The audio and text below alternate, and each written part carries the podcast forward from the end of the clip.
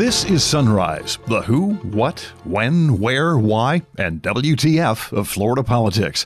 I'm Rick Flagg reporting from Tallahassee, where no animals have been harmed in the production of this podcast, only a few egos. Former Broward Sheriff Scott Israel's fate will be decided today by the Florida Senate. Looks like a partisan vote, which means he will not be getting his job back. Remember those Ukrainian businessmen associated with Rudy Giuliani, accused of funneling foreign money into U.S. elections? Well, turns out the governor says one of them tried to get appointed to a position on his transition team. Some former death row inmates who were released from prison after being exonerated stop in Tallahassee to ask the governor to spare the next inmate scheduled to die in Florida. You can probably guess how that went over.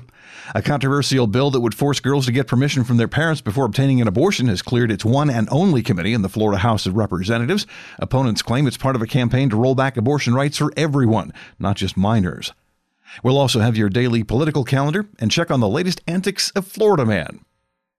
And now the top stories on Sunrise for October 23rd. The Florida Senate will decide the fate of suspended Broward County Sheriff Scott Israel today, and he's going to lose. Governor Ron DeSantis suspended Israel because of two mass shootings in Broward County, and he's confident the Senate will uphold that suspension when the day is done. I just want to thank the committee and the Senate. I also want to thank the Parkland families for coming. It wasn't easy for them. This has been a long time coming, and I think that they really showed a lot of strength. And I look forward to the Senate, disposing of this matter, and look forward to moving on. Some pundits have compared DeSantis' treatment of Israel to the way Democrats in Washington are treating Donald Trump, but the governor says there is no comparison. I see no similarities between a presidential impeachment and the removal of a county official. I mean, this is a provision of the Florida Constitution. It talks about neglect of duty or incompetence.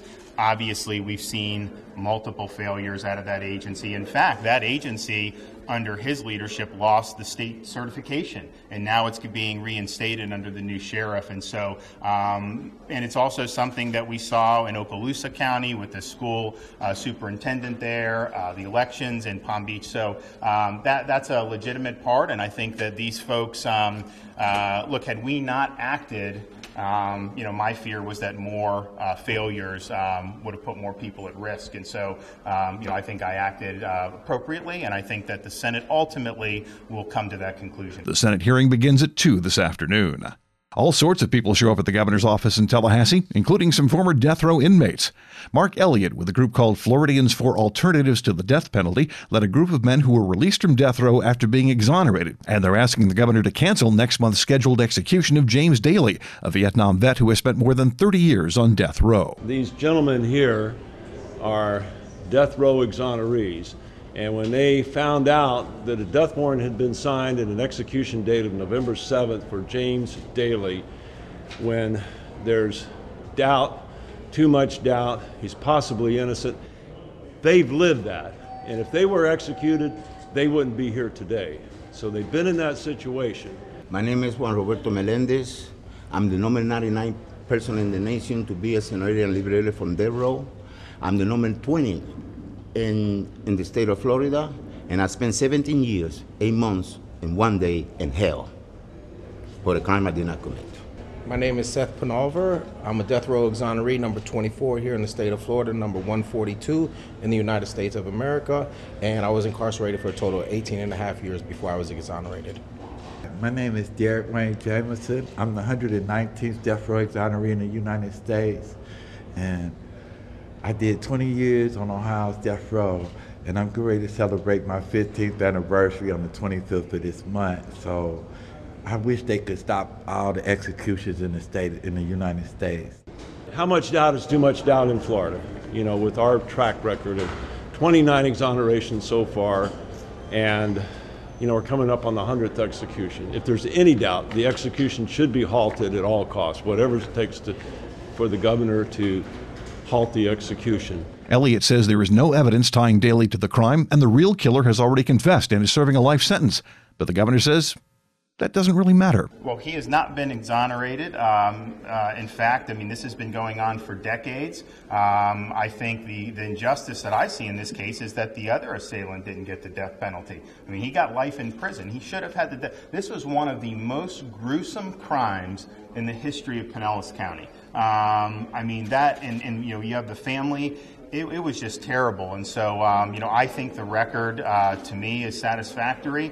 You know, we're willing to listen to things, but this has been litigated over and over and over, and so you know, at some point, you know, you need to do justice. Daly's execution is scheduled for November 7th. If it happens, he'll be the 100th inmate executed by the state of Florida since the death penalty was reinstated in 1976. The governor says one of Rudy Giuliani's associates, who was photographed with him on the campaign trail, tried to get appointed to a transition committee after he won the election. Lev Parnas is one of the South Florida businessmen originally from the Ukraine, accused of funneling foreign money into U.S. elections. And it's a tricky subject for Ron DeSantis. So I've said some stuff on it. I'm probably not going to add anything else except to say that you know, this individual had no involvement in any policy or anything involving the administration. In fact, one of the fundraisers in South Florida that worked on these fundraising events for us received a request from him to be on one of our transition committees for public safety. That request was denied, and so he was not on that committee. And so as soon as this stuff came out, I told the PAC, you got to send the money to the Treasury, and let's just move on with it. And so that's what we're doing. And you know, and so I don't really have anything else to add. Did you ever meet with him after you became governor? I don't really have anything else to add. We'll go from there. Parnas was involved in two fundraisers for DeSantis and donated $50,000 to his campaign through a Delaware corporation. The governor has since turned that money over to the feds. The never-ending war over abortion rights has resumed at the Florida Capitol. The House Health and Human Services Committee has approved HB 265, which requires minors to get the consent of their parents before obtaining an abortion. The sponsor of that bill, Representative Erin Grall, says she wants to protect girls facing an unexpected pregnancy. I have taken some time and the occasion to pray at a local abortion facility. And what I have a very difficult time reconciling as I stand outside a building that looks like it was once used as a home, doesn't look like it would have the modern medical tools that we would expect from an ambulatory surgical facility, that people in this room, in this body, fight for the regulation of, the increased standards, the safety.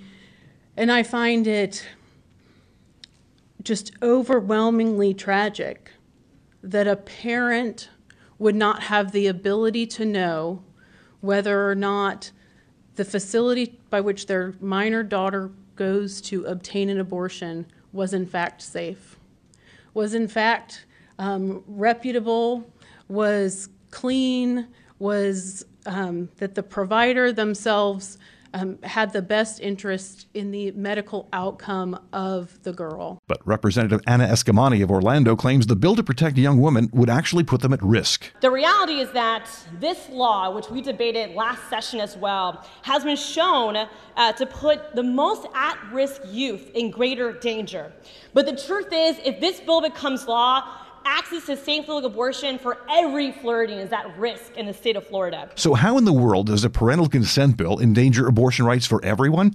Well, it all goes back to a 1989 Florida Supreme Court decision that struck down a previous parental consent abortion law. It's called the TW decision, and the High Court said the privacy right amendment in the state constitution protects abortion rights.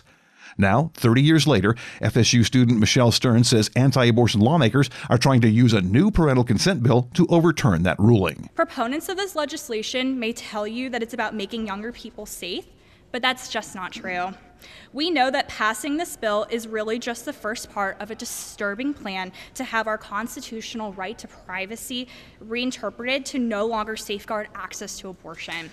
The introduction to this bill is just an attempt to use young people as political pawns in a very dangerous game. Mm-hmm. This is wrong, and speaking to you as a young person myself, I find it deeply offensive. Mm. Studies have shown that most young women who become pregnant do talk to at least one parent, but State Representative Amy Mercado says some cannot, and the legislature has no business interfering. This law puts those vulnerable teenagers, those who most need protection, in harm's way or forces them to go to court.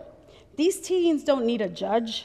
They need a counselor. They need medical care. Mm-hmm. Mm-hmm. Even teenagers who maintain good relationships with their parents might be afraid to talk to them about something as sensitive as a pregnancy. Good family communication cannot be imposed by the government. Mm-hmm. The real answer to reducing teen pregnancy is to emphasize prevention and to nurture strong, caring families, not to impose unnecessary laws that endanger the young people. Senator Dennis Baxley has already admitted this bill is designed to force the Florida Supreme Court to reconsider the TW case, and it could open the floodgates to a new round of legal restrictions on a woman's right to choose. Representative Chevron Jones says enough is enough. If you're such a party of choice, allow women to maintain their choice and leave them alone. It is the important, it is the right thing to do. We're standing here because we're going to raise our voices loud, and not just here, but even in the committee with questions and in our debate to let you know to leave our women the hell alone. The abortion bill was only assigned to one House committee, and it passed, so it's ready for a floor vote when the session gets underway in January. What's happening today? Well, glad you asked. The Florida Department of Education continues a listening tour about new academic standards for public schools. That starts at 5:30 at Walton High School in DeFuniak Springs.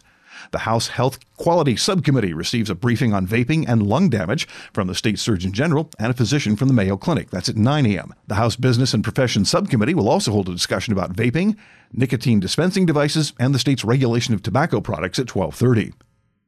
It's party time at the Governor's Club. If you've got the scratch to match, there's a fundraiser for Representatives Scott Plakin and Renee Placencia. That's at 4:30. Then at 5:30, there's a fundraiser for Representatives Vansa Lupas, Elizabeth Federhoff, Toby Oberdorf, and Adrian Zika.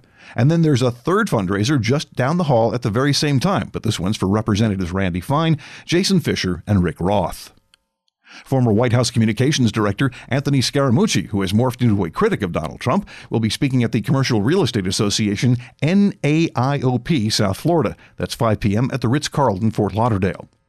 And officials from the University of South Florida present a panel discussion on mass media as part of USF Day in the state capitol. It's from 4:15 till 5:15 at the Doubletree Hotel in Tallahassee. And the panel includes Peter Schorsch, the guy responsible for this podcast. And time once again for the continuing saga of Florida Man. Investigators in Boynton Beach are searching for the man who managed to steal more than $1,000 worth of scotch from a liquor store by smuggling the hooch in his trousers.